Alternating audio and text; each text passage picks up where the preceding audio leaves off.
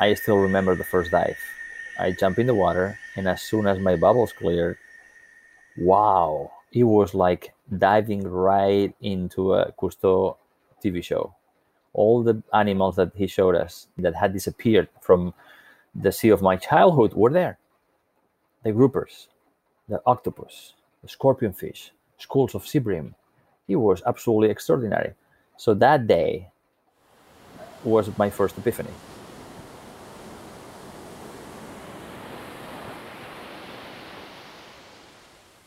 That was the voice of Dr. Enric Sala, the founder of National Geographic's Pristine Seas Initiative and one of the most famous marine conservationists of our time. My name is Lucy Kleiner, and this is The Nature Dilemma, a podcast series by OSA Conservation dedicated to, inspired by, and created in the last wild places on Earth. These stories help us understand the dilemma between humanity and the planet humanity depends on. We'll tap into the knowledge of experts around the world and take you to some of the most pristine and vulnerable wildernesses on Earth. I'm reporting from the OSA Conservation Biological Station, surrounded by Costa Rica's ancient rainforests. Join me as I look for answers from the top conservationists, scientists, and nature nerds around the world.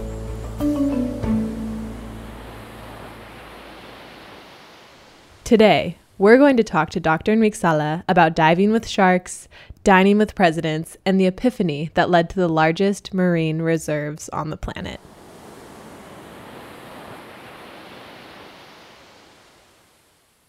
I'm really excited to learn about the work Dr. Sala is doing around the world, specifically for our planet's oceans. Dr. Enric Sala was a former university professor who left academia to dedicate his life to conservation. Today, he is a National Geographic Explorer in Residence and is also the founder of National Geographic's Pristine Seas Initiative. Pristine Seas has helped protect nearly 6 million square kilometers of ocean within 22 of the largest marine reserves on the planet. So basically, Dr. Sala is an underwater hero. How are you doing today, Dr. Sala? Hi, Lucy. You are so kind and hyperbolic, but thank you so much for this wonderful introduction. I'm very well and very happy to be talking with you today. I'm happy you're here as well. Just this year, Dr. Sala's book, The Nature of Nature Why We Need the Wild, was published. The book touches on everything from the smallest ecosystems to some of the largest and perhaps most daunting questions, like our human relationship to the world around us. In the book, it's summarized as ecology for people in a hurry. But Dr. Sala, you describe the book as your love letter to the planet.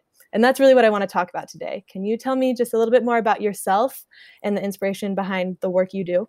I am a recovering academic. I used to be a professor at the University of California studying the impacts of humans in the ocean, the impacts of fishing and global warming. But one day I realized that I was just writing the obituary of ocean life. I felt like the doctor who's telling you how you're going to die with excruciating detail, but not offering a cure. So I decided to quit my comfortable job as a professor and dedicate the rest of my life to the cure, to help bring back some of that richness and diversity of the ocean. So I'm still doing science, but now also doing film production, lots of policy work, lots of uh, communication, negotiation, persuasion, also doing some economic research, lots of different things. But, you know, I still am like that little kid who was totally in love with nature. And that's what I want to explore a little bit more. Your book and the work you do really talks about protecting the planet in general, but you, as a little kid, fell in love with a specific part of the planet, which was the underwater world, the oceans. Can you tell me a little bit about that first moment that you really fell in love with the sea? when I was a little boy growing up on the Mediterranean coast of Spain, I think I fell in love with the ocean through TV, you know, watching the undersea world of Jacques Cousteau. I was completely fascinated by Cousteau and his divers and the adventures and the exploration of the underwater world, this mysterious world that nobody knew much about. As was the rest of my family, by the way, watching the shows on Sunday evening. We, we were all glued to the TV and I was also very lucky that I spent my summers on the coast. My father was working at a restaurant during the summer, and my mom, my younger brother, and I spent our days on the beach. And I still remember the day I saw my first sea star. It was a red sea star when I was a kid snorkeling. Maybe I was six, and there was this red starfish, and that's a memory that uh, still it's still in my mind. So I think it was in that early age that I fell in love with the ocean, and I've been in love with the ocean since. And those early days you mention a lot throughout your work and especially in your book that you developed this perceived baseline of what the ocean looked like. You say you saw one red starfish and it blew your mind. It was beautiful. And you continue talking about how our baselines have shifted. Can you explain that phenomenon a little bit to me and maybe tell me, someone who has snorkeled off the Oregon coast a few times in my life and been really cold and seen a handful of sea urchin, what the bottom of the ocean can look like. Yeah, a baseline is our benchmark, is our, our reference. And when it comes to nature, we believe that what's natural is what we see when we are kids, right? But that red star that I saw, yeah, it was very nice. But that place where I was swimming when I was a kid used to be full of large fish, including large grouper and sea breams and even coastal sharks.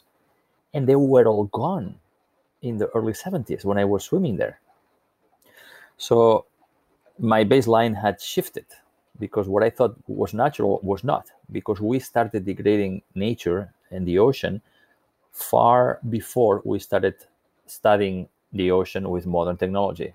You know, when Cousteau started f- uh, filming in the Mediterranean in the mid 40s, and that was amazing. But imagine how was the Mediterranean 200 years before that, right? But we don't have underwater images of that world. This is why my friend Daniel Pauly from the University of British Columbia called this syndrome the, the syndrome of the shifting baselines. And this is something that affects everybody, not just the ocean, but you know, ourselves in our daily lives. For example, had you thought two years ago or even a year ago that you would be looking for cool masks online, you know, not just even thinking about wearing a mask every time you go out of the house, but actually masks have become part of the normal, the new normal, right? So, and people are, are shopping for masks that are cool or have a message, right? That's uh, that's not what was normal a year ago. So we have examples of shifting baselines uh, throughout the world, but the environmental shifting baselines are probably the most pervasive. Absolutely, and I can imagine if you're born into a time when everybody around you is wearing masks, you just believe that that's how the world is and that's how it should be, and that's maybe even how it always was. And I think that that kind of speaks to what you're saying on the ocean that you see a beautiful landscape that's so foreign to you and you believe that this is beautiful, amazing, and what it always was. Can you describe to me what the bottoms of our ocean can look like or what they maybe used to look like? Well, let's go back to my childhood when I was swimming there. And I was I was confused because despite the beautiful red starfish, the fishes that the abundance that Cousteau showed us on TV wasn't there. The big groupers, the monk seal, the dolphins, I didn't see any when I was a kid. And I thought that the Mediterranean was, or at least where I lived, was a poor place, you know, naturally.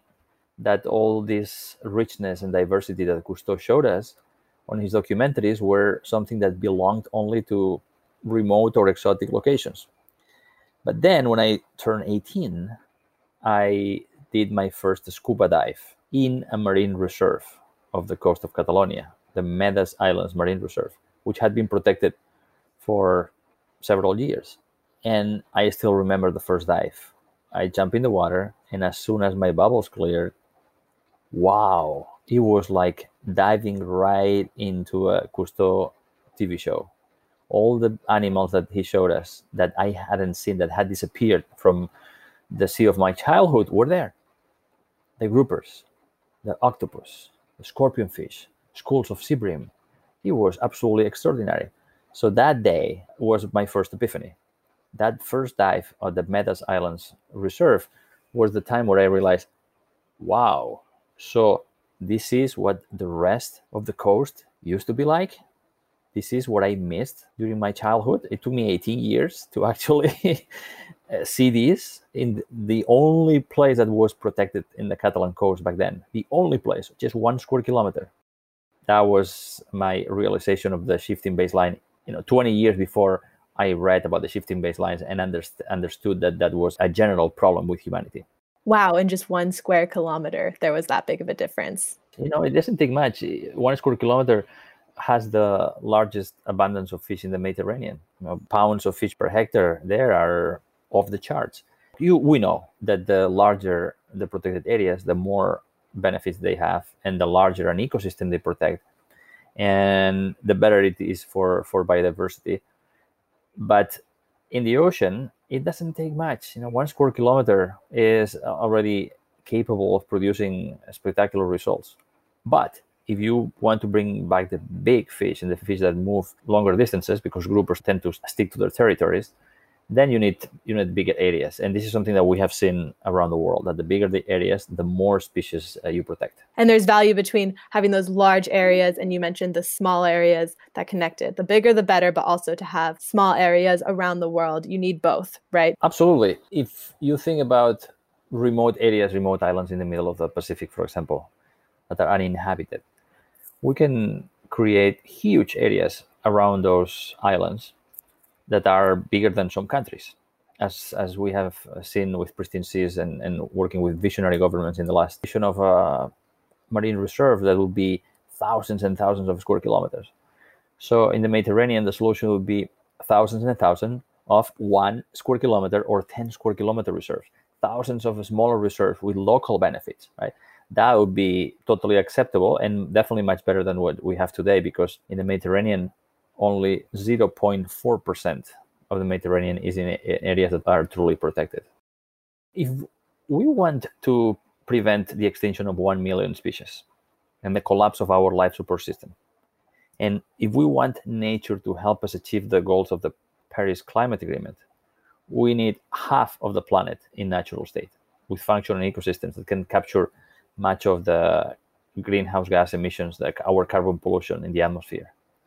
So we can start by committing to protect at least 30% by 2030. And this means 30% of the land and 30% of the ocean. And this is a minimum.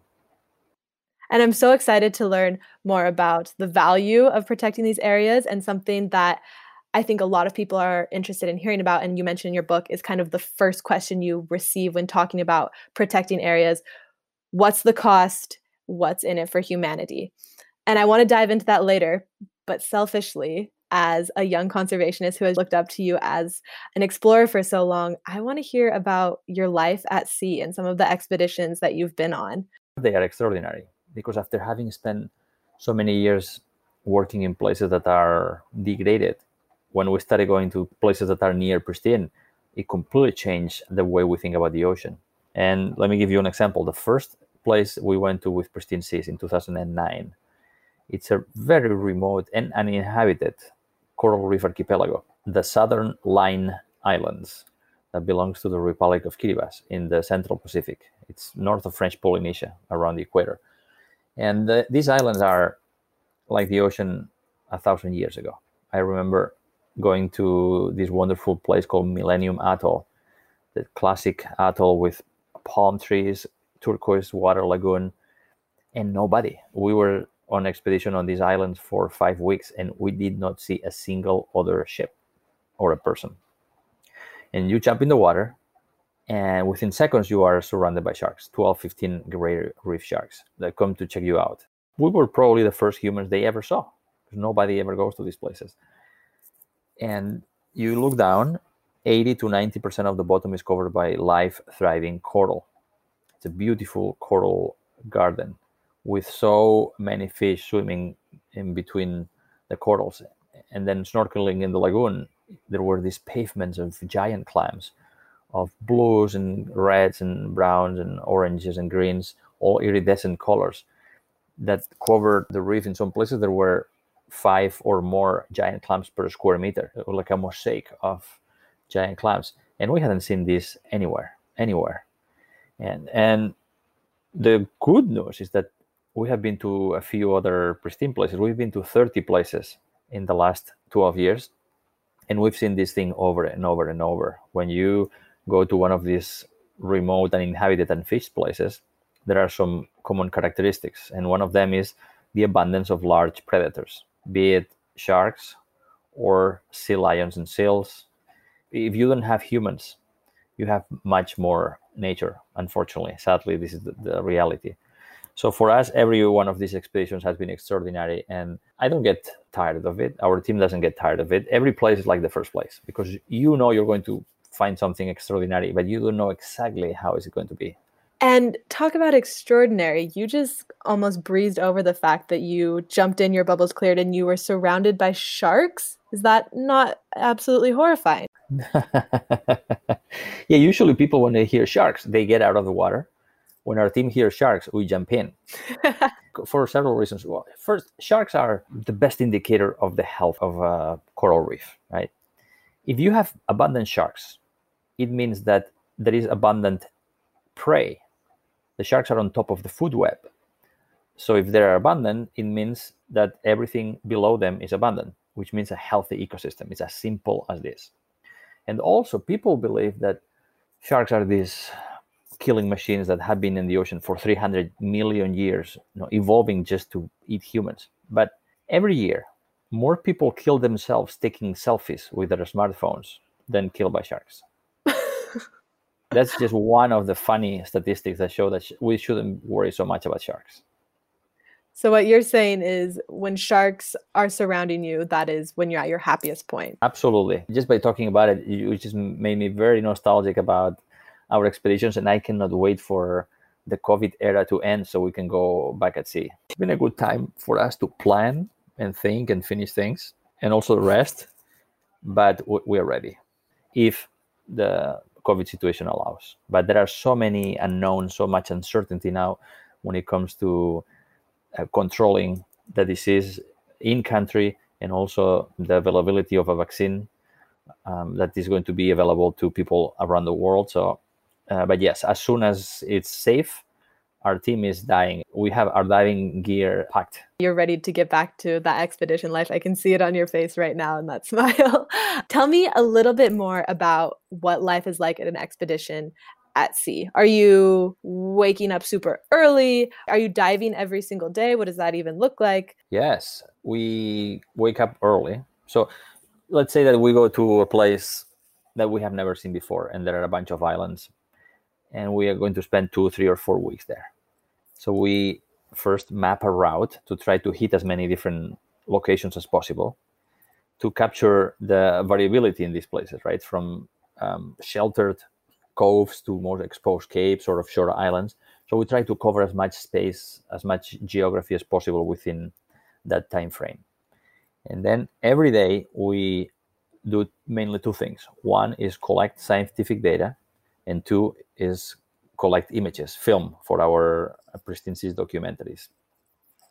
So we have a team of scientists and a team of uh, media. There are topside media on the boat or on the small boats on the Zodiacs or, or go on land on these islands, and the underwater filming team. And then we have the science team. We have then another team going offshore with the small boats to drop the deep cameras, automated deep cameras, and also to uh, deploy baited cameras that are attached to a buoy, and we'll let them for for an hour and then come back and pick them up to film all these animals that live in the blue that you usually you don't see, like marlin or oceanic sharks or beak whales, things that you don't see diving, right? For the diving team, and I'm part of the diving team. Well, I started counting fish, of course, but now I uh, do still photography, and I am with the media team, which is the thing that I, I enjoy the most right now. Um, I've counted enough fish in my life. we wake up at seven, have uh, breakfast. At eight, eight thirty, we go out for the first dive. People who dive with scuba tanks, they do two, two dives in the morning, come back for lunch, enter data in the computer, rest a little bit, eliminate some of the nitrogen from the body after two dives, and then go back for another dive in the afternoon. I dive with the media team, and we have closed circuit uh, system. So we have these rebreathers. We have these tanks that you don't exhale bubbles and CO2 to the water, but you exhale air that goes back through another tube. It goes back to a canister where a canister separates the carbon from the oxygen. The carbon is, is captured there, and the oxygen goes back to the circuit so you can breathe it again. So we can be underwater for three hours if the water is not too cold. So we do one long dive in the morning and one long dive in the afternoon, and we spend between four and six hours per day under underwater. And then in the evening, after we come back, we rinse our gear, we prepare everything, fill the tanks for the day after, uh, charge batteries, download images, enter the data in the computer. The team gets together and talk about how it went and plan for the next day. And we have three or four small boats going out and in at the same time. So we have to plan the logistics. Then we have dinner. And when we started ex- doing expeditions, we, we watched a film every night just to relax. Now it's just, I don't know if we were getting old or what, but after dinner, we are so tired that we go to bed and collapse. And I often stay up to write a, a daily blog or an Instagram post from, from that day and and write my daily journal of of the expedition. Sometimes it's 11, sometimes it's midnight when I go to bed. And then I, I woke up at 7 again. And we do this for weeks at a time, every day. You go to bed so tired, so exhausted, and so happy. As long as we are in a place with abundant marine life, you know, we're happy. What's the most challenging part of your expeditions? The most challenging part is the weather, the things that we cannot control. Because sometimes we go to a place and the weather is fantastic and we can work well. Sometimes the weather is really rough and we cannot go out. And if people are happy when they are diving and seeing lots of life, people are not so happy when they have to spend days on a boat, you know, idle or entering data or writing.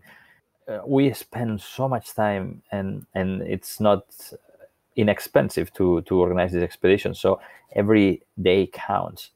So for us, um, you know, we're really restless if we have to spend more than one day without diving or without going out because of the weather. But this is the most challenging part, dealing with this uncertainty. And you know, at some point you have to just be zen. And when I started, I was much more nervous about these things, but now I'm much more zen. And some days the sea doesn't want us to go and we just have to accept that what an interesting statement to even come out of your mouth that saying when i don't get to spend four to six hours a day underwater i get restless.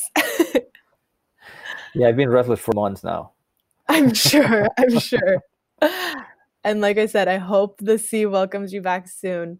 Like you just mentioned expeditions are costly, they're expensive, and it's a lot of hard work back to back. But it seems like one of the pillars of Pristine Seas is really focusing on expeditions and being able to translate this knowledge from the counting of the fish to global knowledge and taking action.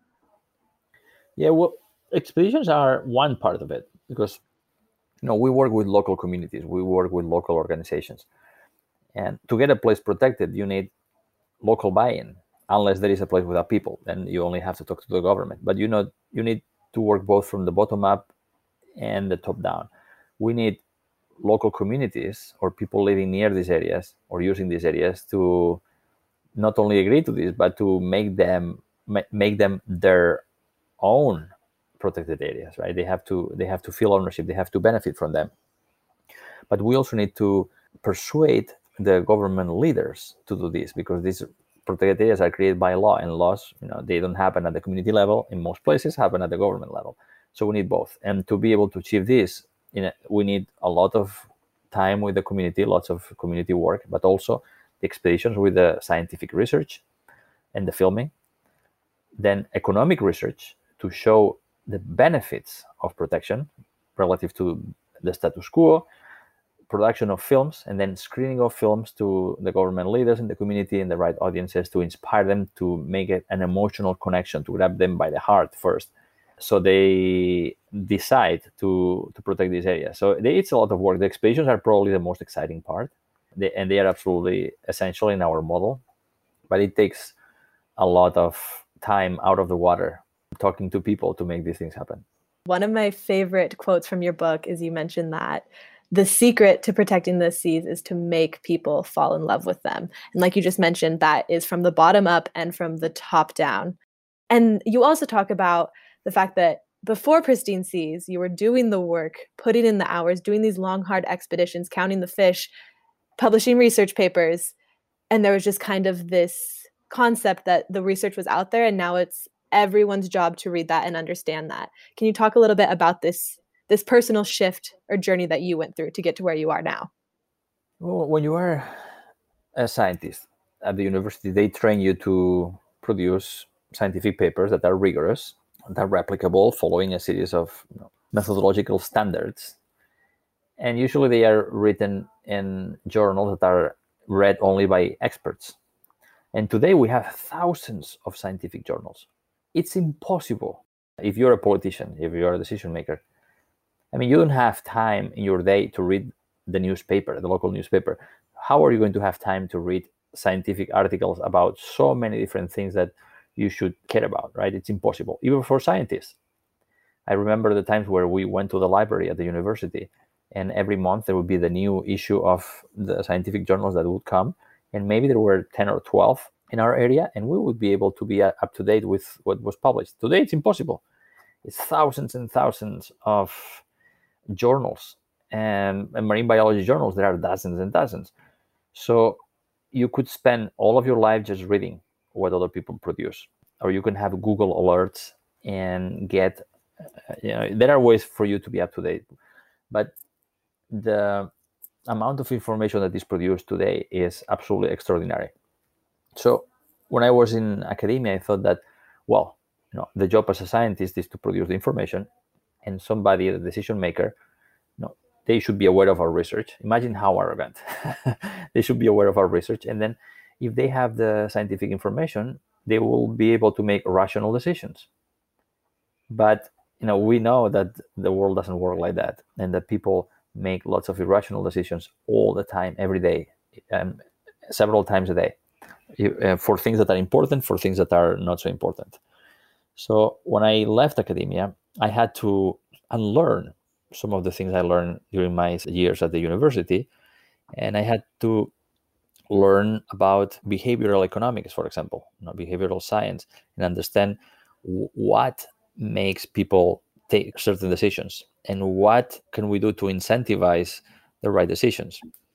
And this is something that i had to learn yeah, after after i left the university. And this was when the shift happened. I, I realized that we cannot make people do the right things because of the brain because these politicians have to make decisions every day about many difficult things and many of these decisions are made without having the, all the information many decisions are made without having any information. So I quickly learned that first we need to make these decision makers fall in love with that place that we want to protect. If they see it with their own eyes, or if they see it through our films, and they understand that this is something unique and irreplaceable that belongs to their country, and that they can do something about it, then we come with their uh, things for the brain. We come with the science and the economics to justify the decisions that they have already made in their mind based on this emotional connection to the place. And it makes me smile because thinking back to the beginning of this interview when I asked you why you fell in love with the oceans, you mentioned storytelling. You said that it came from, as you call it in your book, la caja tonta, ¿verdad? The the dumb box, the TV box. The dumb box. uh-huh. And and now it's it's inspiring to see that you've harnessed that power of storytelling and you're trying to do the same thing. And we've done a number of interviews like this with top scientists, politicians, researchers around the world. And when you ask someone something like, why the oceans? Why the tapirs? Why the tropical jungle? Nobody is saying, well, I got an alert from Google Scholar and I read this paper and it made me fall in love. People are saying, it's the smells, the feeling, the touch, of being in these places, experiencing them, and the stories that come along with that, right? You are absolutely right. I mean, you said it perfectly. And it's obvious that Pristine Seas does really focus on that, on really making people fall in love. Like you said, after you have that heart connection, then the tougher questions come in of okay, what's this going to cost and what's in it for me? Me being humanity, me being the local people that are fishing on a small level in this area that you want to protect and the large industries, the large fishing industry that supports a base of our economics. What do you say to those people when those tough questions come? No, now you're talking like a minister of finance or a minister of fisheries. Exactly. Eh, this is exactly the question. Well, yeah, sure. How much this is going to cost, right? and how, it, how is it going to harm fisheries? 82% of the fish stocks in the world are overfished, which means that we are taking them out of the water faster than they can reproduce, which means that they are going down. If we fish more, they are going to go down even more. So increasing fishing is not going to give us more fish. We need to fish less in order to be able to catch more. But also, we need to have these protected areas where the fish will be able to come back and produce so many more eggs and spill over the boundaries of these reserves and help to replace the fishing grounds around them. And this is something that we have seen everywhere around the world. Fisheries are doing better, and fishermen are doing better around fully protected marine areas because these areas are like investment accounts that produce a return that people can use. The status quo is continuous overfishing and diminishing uh, returns. So, if we agree that the status quo is not an ideal situation, and the protected areas are, are a solution, well, that's a that's a good step in the right direction. But the other one is, okay, how much is it going to cost if we have to protect 30% of the ocean? Well, let's look just at the cost for one second. We produced a study this year that showed that protecting 30% of the planet, land and sea, and land is much more expensive than the ocean, would cost $140 billion per year. That may seem like a lot of money, but the governments of the world spend $500 million per year, so almost three times more, to subsidize activities that actually destroy nature. So we spend three times more destroying nature today, government money, public money, taxpayers' money, three times more than what it would cost to protect a third of the planet. Not only that, another comparison $140 billion is less than what the world spends today on video games. Wow. Yeah. Isn't that crazy? So, not only the cost is not so much, but the benefits of protecting 30% of the ocean and the planet would outweigh the costs. And for marine protected areas, for every dollar that governments invest in marine protected areas, the ocean gives us at least five dollars in return that go to public hands, to, to people, either the tourism operators or the fishermen who are catching more, or local governments who don't have to spend so much money in repairing the damage that storms have done to their coast, to their coastal infrastructure, because the coral reef is there or because the mangrove forest is there protecting us from the power of the ocean, right? So the cost outweigh the benefits, and the costs are less than what we use now to subsidize the industries that destroy nature. I mean, if you think about it rationally, unless you are a special interest, unless you are somebody whose short-term uh, profit is dependent on destroying nature, you know, it, it makes so much sense. Now, the global economic output would be so much greater if we protected 30% of the ocean than what we're doing now. So, what you're saying is, even if you are motivated purely by an economic standpoint, investing in nature is the long term answer. Absolutely. Because, you know, fisheries are a diminishing a shrinking sector. Uh, the, before COVID, the projections were that fisheries as an economic sector was shrinking 1.5% every year. While, for example, marine tourism, diving tourism, and, and tourism for you know, nature ecotourism was growing between 5 and 6% every year.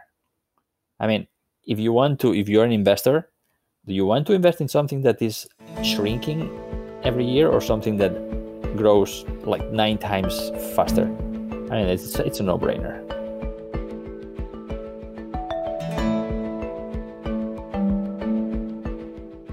So you mentioned earlier, I sound like a finance minister. So if I'm playing that role right now, and I would say, okay, so I see there is some benefit of protecting the areas. So why not protect areas and have limited fishing?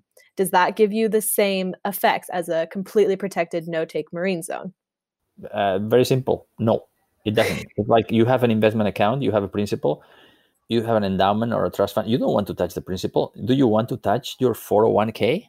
No, you want to. When it's time for you to retire, you hopefully will will get an annual revenue every year from from the principal. But if you touch the principal, you're going to get less returns. I mean, it's uh, it's as simple as this. So we have done research that shows that if you protect an area fully from fishing, on average, you will get a 600% increase in the abundance of fish. 600%. In areas that are protected but allow some types of fishing, you will not even be able to double the abundance of fish in these reserves. Wow. So if you want marine life to come back, it has to be no take reserves. If you want to improve the fisheries locally, then you want no take marine reserves because the more fish you have inside you have inside the reserve, the greater the spillover of fish is going to be. Yeah, can we talk about that spillover effect? Because I think I live in Costa Rica on the Osa Peninsula, so very close to the Pacific coast and the Golfo Dulce Gulf. And a lot of communities there have a lot of local fishers who, based on your work, you're saying would actually benefit from having no take zones. Am I understanding that correctly? Absolutely. So it's very simple. If you don't kill the fish, they take a longer time to die. they live longer lives and they become much larger. And we know that the larger females produce a disproportionately larger number of eggs. So you have a female rockfish, for example, that could be uh, 40 centimeters long, and that fish produces 100,000 eggs. You let it grow a third more, and that one female will go from 100,000 eggs to one and a half million eggs. Right? Uh, so the accumulation of fish abundance, the, the reproductive po- potential inside the reserve is like compound interest when you have a, a investment account. So the fish will live longer, grow larger, have more sex during more years, and produce a disproportionately larger amount of eggs. So that all helps to produce more fish and replenish the areas around. And we know from uh, studies on clams and scallops, species that don't move, or lobsters, species that move a little bit, all the way to tuna that move hundreds or thousands of miles every year, that no take reserves helps to improve the catch and, and rise the livelihood of uh, the income of fishermen around no take areas all around the world. So the evidence is there and now you just need to catch people's attention with by pulling people in with the heart because you have all of this information to help make a rational decision. But if we're just going to go on passion you're working to get that as well. Yes and not, not only that but you need also the right messenger right? Because if i go to the fishermen in osa peninsula and tell them about this well they might believe me or not because now i'm not from there. I don't know if i'm the right a trusted messenger but if I bring a, a fisherman from another place in Latin America who has helped to create a reserve and benefited from it, you know, then you know they might believe that man more than than me. So it's not only a question of having the right information, but it's about communicating that information. We need to have the trusted messengers in place. And you just mentioned if you were to go to the Osa Peninsula, talk to these communities, you'd want to deliver the right message but you you actually have spent some time in the osa peninsula both on land and out in the sea. Yes. Can you tell me about some of your diving expeditions in the area? I've seen on your social media especially your instagram you have some amazing breathtaking images from in the area. Absolutely the isla del caño. It's a little island only a few kilometers offshore that is like a little Cocos Island. It has so many fish. The only thing that, that is missing is the big schools of sharks, the, the big sharks. They've been overfished. But since it was uh, protected, most of the uh, smaller fish have come back, and it's one of the most amazing places I've seen in, in Central America. But the first time I went to the Peninsula de Osa was actually on land. I was a backpacker, a student in 1993, maybe with a couple of friends backpacking and taking buses. We spent a month in Costa Rica bird watching, and and we crossed the Corcovado National Park on foot from you know the, the beach in the Pacific. we went to La, La Sirena River, and then crossed the, the the park on foot on land, and it was absolutely extraordinary. As you said before, the smells and the sounds, and that was my first time in a virgin, pristine tropical forest. It was was one of the most wonderful experiences of my life. It's hard to come by, and there's very few wild places that are truly wild left on earth. And Costa Rica in specific has done a really fabulous job with conservation on land. Like you just mentioned, you can go to these national pristine protected areas and just have an experience that's really unlike any other. What's the potential for an area like Costa Rica that's done so well on land to do in their oceans? Costa Rica is a great example of land conservation, but it has a lot to do on marine conservation. Today, only 1% of Costa Rica's waters are fully protected. And Costa Rica has much more ocean surface than land surface. Cocos Island is, is great, but it's relatively small compared to the to the country and there is a lot of illegal fishing people trying to get in and, and catch tuna and sharks so costa rica is the co-chair of the high ambition coalition for nature and people. And it's a leading group of countries that are supporting a target of 30% of the planet land and sea protected by 2030 and costa rica is committed to achieve this global target. And as a leading country it has an opportunity and also a responsibility of protecting much more of their waters. And we know that in Costa Rica, but like in many other countries, there is a sector of the industrial fishing lobby that dominates the conversation. And it's always very difficult to get the industrial fishing fleets to behave responsibly and sustainably, right? So it is quite easy for industrial fleets to deplete, to overfish the ocean.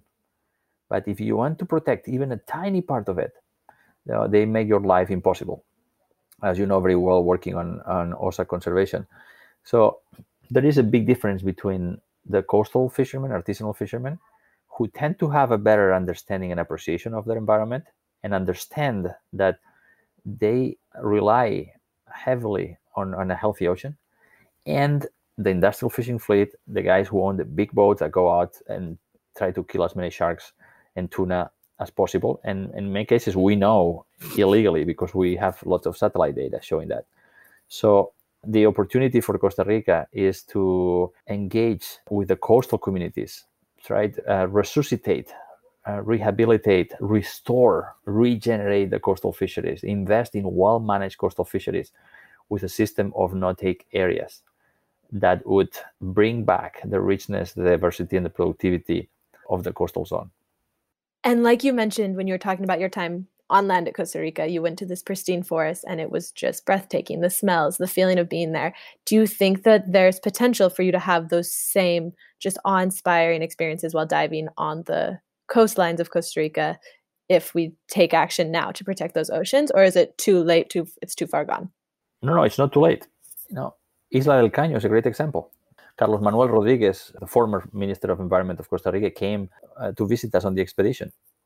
And he couldn't believe it. When he dived with us, he said, Wow, I dove here years ago and it wasn't as good as now. You know, it, it takes time for marine life to recover, but when it comes back, it's spectacular.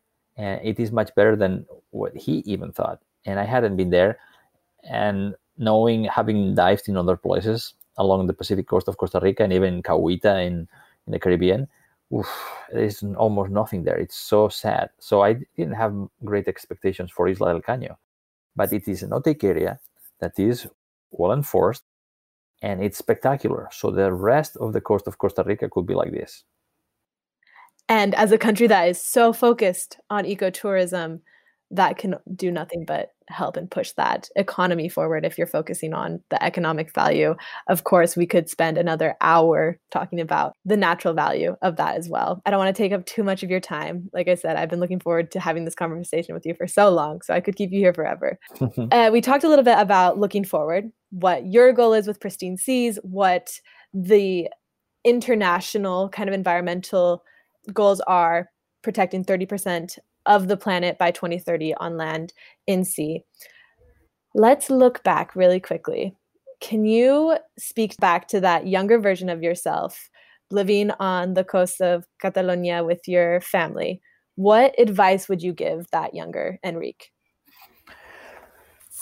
don't wait until the le- the legal age to start diving. you know, I had to wait until I turned 18. Try to try to figure out how to dive as soon as possible.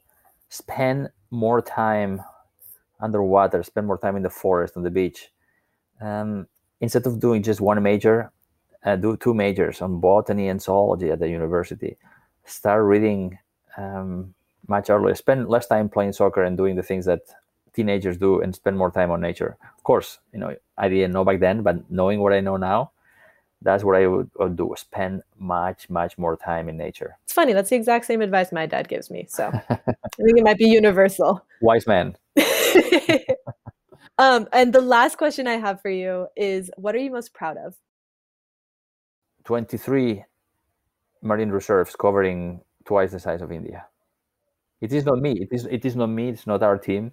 It's the governments and communities who create uh, these these reserves. But you know, we've had a role in um, raising the profile, bringing them to these to these people, producing the scientific research and the films to inspire them to do it, and providing the arguments and making it easy for them to to make those decisions. But it's seeing that map with the 23 marine reserves from the Arctic to the Southern Ocean through the temperate seas and the tropics. That's something that I would have never imagined, not even in my wildest dreams. And that's the thing that makes me m- most proud of.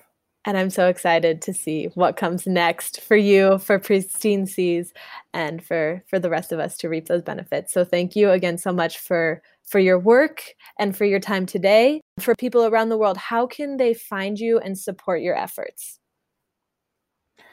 pristineseas.org. Our website, pristineseas.org.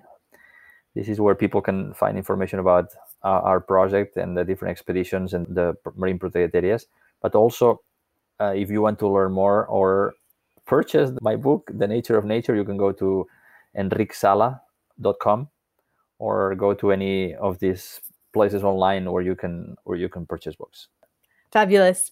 Once again, thank you so much for your time today. Thank you so much for your time over the past two decades. And I look forward to connecting with you, hopefully in the OSA sometime soon. I hope so. Thank you so much, Lucy. It's been such a treat to talk with you today. And good luck with uh, the wonderful work that you're doing with your team at Osa Conservation. Thank you.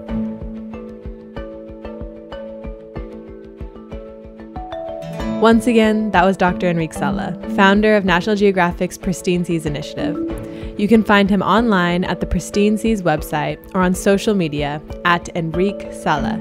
While you're there, check out at OSA Conservation on Instagram, Twitter, and Facebook for conservation news straight from the field. That's at OSA Conservation. If you enjoyed the show and you're passionate about understanding and bettering our relationship with the natural world, tune in to the next episode of The Nature Dilemma. And be sure to share the podcast with your friends, family, and everyone you know who cares about our dependence on nature. You can find us on Apple Podcasts, Spotify, or wherever you listen. Once again, my name is Lucy Kleiner, and this is The Nature Dilemma, brought to you by OSA Conservation. Thank you so much for listening.